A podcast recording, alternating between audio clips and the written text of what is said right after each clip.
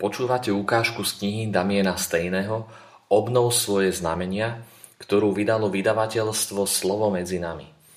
Knihu si môžete objednať v našom e-shope www.slovomedzinami.sk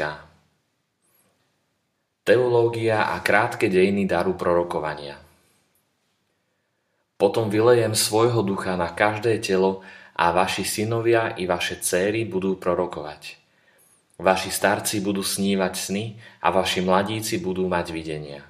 Joel 3.1 Dar prorokovania má mnoho foriem, no ja ho v zásade definujem ako inšpirované posolstvo, ktoré v sebe nesie kreatívnu a transformujúcu moc Božieho kráľovstva.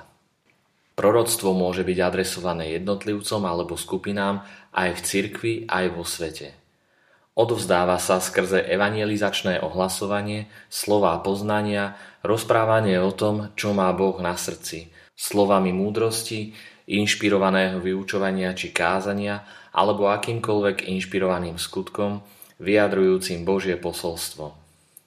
Slovom inšpirovaný myslím taký, ktorý je dôsledkom konania Ducha Svetého v nás, nie len taký, ktorý sa na prvý pohľad zdá ako geniálny alebo dobre vykonaný. Ako uvidíme v tejto kapitole, dar prorokovania mal ústredné miesto v Novom zákone a opisuje sa ako jeden z hlavných znakov prítomnosti Ducha Svetého v živote kresťanov. Asi pred rokom som cítil, že pán odo mňa chce, aby som šiel na jednodňové stretnutie lídrov turíčnych a zväčša černožských cirkví v Londýne. Hoci som bol na stretnutí spomedzi Belochov jediný katolík, veľmi vrúcne ma tam prijali – po chválach a vyučovaní nám kázali utvoriť malé skupinky a navzájom sa za seba modliť. Ja som sa s manželkou jedného pastora modlil za iného pastora. Ako sme sa modlili, vnímal som, že pán mi čosi ukazuje. V mysli som videl toho pastora na pohrebe.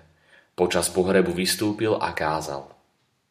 Potom vyzval ľudí, aby prišli dopredu k oltáru a odovzdali svoj život Ježišovi.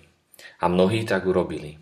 Hoci som vedel, že veriaci turíčných cirkví toto pri pohreboch zvyčajne nerobievajú, povedal som mu o obraze, ktorý som dostal. Pastor mi povedal, že mu práve zomrela mama a že sa o pár dní vracia do Afriky, aby ju pochoval. Modlil som sa s ním za to, aby mal odvahu urobiť túto výzvu počas pohrebu a aby skrze ňu priviedol Boh mnohé duše ku Kristovi. O pár týždňov neskôr ma kontaktoval a vyrozprával mi, čo sa stalo v Afrike.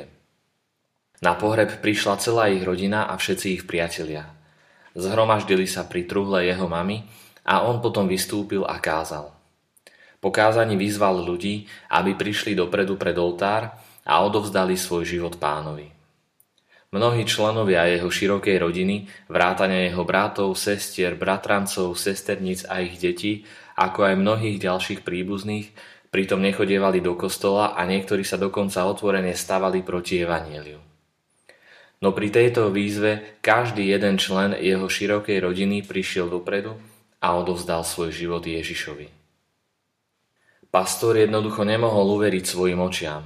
Bol to zázračný okamih, okamih, ktorý na ňo urobil hlboký dojem. Po pohrebe dokonca videl, že niektorí z tých, čo sa obrátili, začali viesť ku Kristovi členov obsluhy, objednanej na kar. Aké úžasné ovocie jedného jednoduchého proroctva. Kto by si dokázal predstaviť, že sa niečo také stane na pohrebe? Bohu nech je všetka sláva. Prorocký dar má moc opravdivo meniť život ľudí a šíriť Božie kráľovstvo.